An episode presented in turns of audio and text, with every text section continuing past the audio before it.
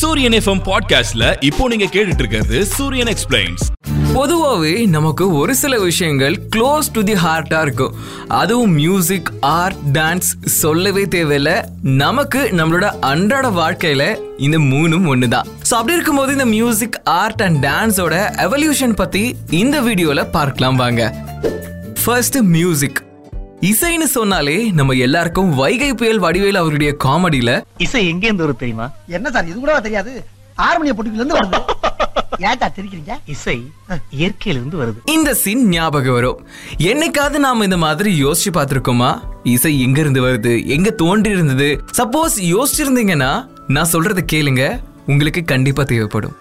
இந்த இசைன்ற ஒரு விஷயம் உடஞ்சி போன எலும்பு துண்டுகள்ல துளையிட்டு முதல் முதல்ல புல்லாங்குழல் போல ஒரு வடிவத்துல இருந்து தான் பிறந்தது அப்படின்ற ஒரு வரலாறும் இருக்கு. அது அப்படியே கொஞ்சம் கொஞ்சமா பரிணாம வளர்ச்சி அடைஞ்சு நரம்பு வகையான இசைக்கருவிகள் சிந்து சமவெளியில பயன்படுத்தியிருக்கிறாங்க அப்படின்ற ஒரு விஷயத்த தொல்பொருள் ஆய்விலையும் தெரிவிச்சிருக்கிறாங்க. இதுல ரொம்ப அழகான ரொம்ப முக்கியமான ஒரு விஷயம் என்ன அப்படின்னா நம்ம இந்தியா மிக பழமையான இசை மரபை கொண்டிருக்கும் நாடுகள்ல ஒண்ணுன்றது குறிப்பிடத்தக்கது. இப்படி கொஞ்சம் கொஞ்சமா வளர்ந்த இசை இசை மொழியாகவும் எழுத்து வடிவத்திலையும் வளர ஆரம்பிச்சிருந்தது. ஆயிரத்தி தொள்ளாயிரத்தி எண்பதுகள் தொண்ணூறுகள் காலகட்டத்துல ஒரு பெரிய இசை கருவிகள் வச்சு ஒரு பெரிய ரூம்ல தான் இசை அப்படின்ற ஒரு விஷயத்தையே உருவாக்கி இருந்தாங்க ஆனா இப்போ இந்த ரெண்டாயிரத்தி இருபத்தி மூணு காலகட்டத்துல ஒரு கணினி இருந்தாலே போதும் நம்மளால இசையை உருவாக்க முடியும். இசையை ரசிக்காத ஆட்களே இருக்க மாட்டாங்கன்னு சொல்லி ஆகணும் அதுவும் பிற மொழி இசையை நம்ம எப்பவுமே ரசிச்சுட்டு தான் இருக்கோம். அந்த இசை நம்மள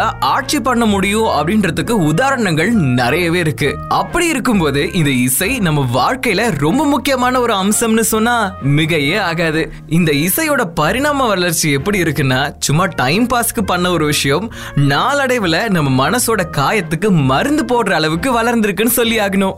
அடுத்ததாக ஆர்ட் இந்த மாடர்ன் உலகத்துல கலைன்ற ஒரு விஷயம் ஒரு வியாபாரமாகவும் பொழுதுபோக்காகவும் நம்ம வீட்டுல வைக்கிற ஒரு நினைவு பொக்கிஷமாகவும் இருக்கத்தான் செய்யுது. ஆனா இதே கலைதான் ஆதி காலத்துல மனுஷனோட அடிப்படை வாழ்க்கைக்கு தேவையான ஒன்னாவும் இருந்தது. இதன் மூலமா மனிதன் பரிணாம வளர்ச்சி அடைஞ்சிருக்கான்னு சொன்னா நீங்க நம்புவீங்களா?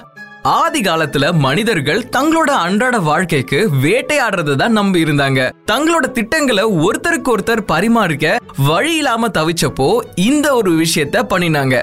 தான் நினைக்கிறத இன்னொருத்தருக்கு எப்படி புரிய வைக்கலாம் அப்படின்ற ஒரு சிந்தனையில இருக்கும்போதுதான் குகையில உள்ள பாறைகள் மேல எரிந்து போன கரித்துண்டுகள் மூலமா மிருகங்களோட படங்கள் வேட்டையாடின தருணங்கள் அதெல்லாம் வரைஞ்சு வச்சு வேட்டையாடுற ஒரு யுக்திகளையும் அவங்க தீட்ட ஆரம்பிச்சாங்க. பழங்கால குகைகளில் இருந்த வரைபடமும் கோடுகளும் கிறுக்கல்களும் கற்சிற்பங்களும் தான் இதுக்கு சாட்சி. நாகரிகங்கள் தோன்றினப்புறம்தான் கலை மேலும் மேம்பட தொடங்கிச்சு. கலைக்குன்னு உரிய ஃபேன்ஸ் வர ஆரம்பிச்சாங்க. காலங்கள் மாற மாற கலைகளும் மாற ஆரம்பிச்சிருந்தது. ஆரம்ப காலகட்டத்தில் தகவல் பரிமாற்றத்துக்கும் குறிப்புகளை குறிக்கவும் உதவின ஒரு விஷயம் நாளடைவில் ஒரு ஆற்றல் மிகுந்த கலையாக மாறி உலகம் முழுக்க இருக்கக்கூடிய மக்களுக்கு கலை உணர்வும் கலை ஆர்வமும் அதிகமாக்கி பன்மடங்கில் கலை இந்த உலகம் முழுக்க பரவி அந்தந்த நாகரிகத்துக்கு ஏத்த மாதிரி அவங்களுடைய கடை நுட்பங்களையும் மாற்றி இப்போ அறிவியல் தொழில்நுட்பம் ஏஐ அதாவது ஆர்டிபிஷியல் இன்டெலிஜென்ஸ் சொல்லக்கூடிய ஏஐ உபயோகப்படுத்தி கலையின் பரிணாமத்தை மேலும் ஒரு படிக்கு நகர்த்தி இருக்குன்னு சொல்லி ஆகணும். இன்னும் இந்த கலை பன்மடங்கு அப்டேட் ஆகவும் வாய்ப்புகள் இருக்கு.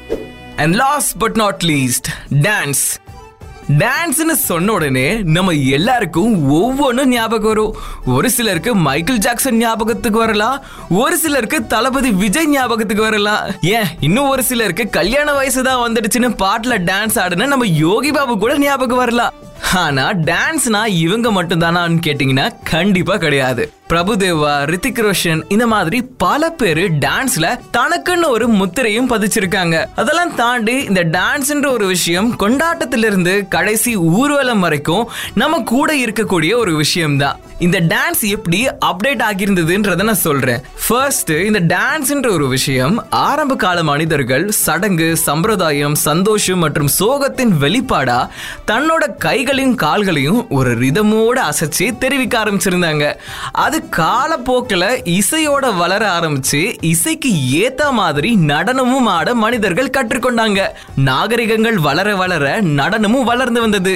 எகிப்து கிரீஸ் ரோம் மற்றும் இந்தியா போன்ற பண்டைய நாகரிகங்கள்ல நடனம்ன்ற ஒரு விஷயம் முக்கியமான ஒரு பங்கும் வகிச்சிருந்தது. அது கொண்டாட்டமாக இருந்தாலும் சரி வழிபாடா இருந்தாலும் சரி பொழுதுபோக்கா இருந்தாலும் சரி நடனம்ன்ற ஒரு விஷயம் ரொம்ப ரொம்ப முக்கியமான ஒன்னாவே இருந்துச்சு.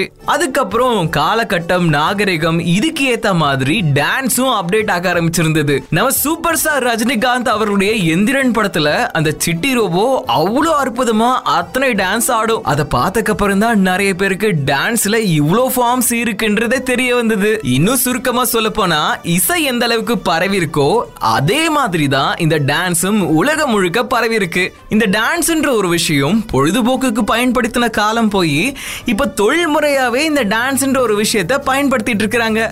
பாத்தீங்களா? சும்மா அப்படியே போற போக்குல முந்தைய மனிதர்கள் ஆரம்பிச்ச ஒரு சில விஷயங்கள் இப்ப மக்களோட மனசுலயும் சரி நம்மளோட வரலாற்றுலயும் சரி ஆழமா வேரூன்றி இருக்குன்னு தான் சொல்லி ஆகணும். அதுதான் பரிணாம வளர்ச்சி. இன்னும் இந்த இசை கலை மற்றும் நடனம் பரிணாம வளர்ச்சி அடையும்ன்றதுலயும் எந்த ஒரு மாற்று கருத்துக்களும் கிடையாது.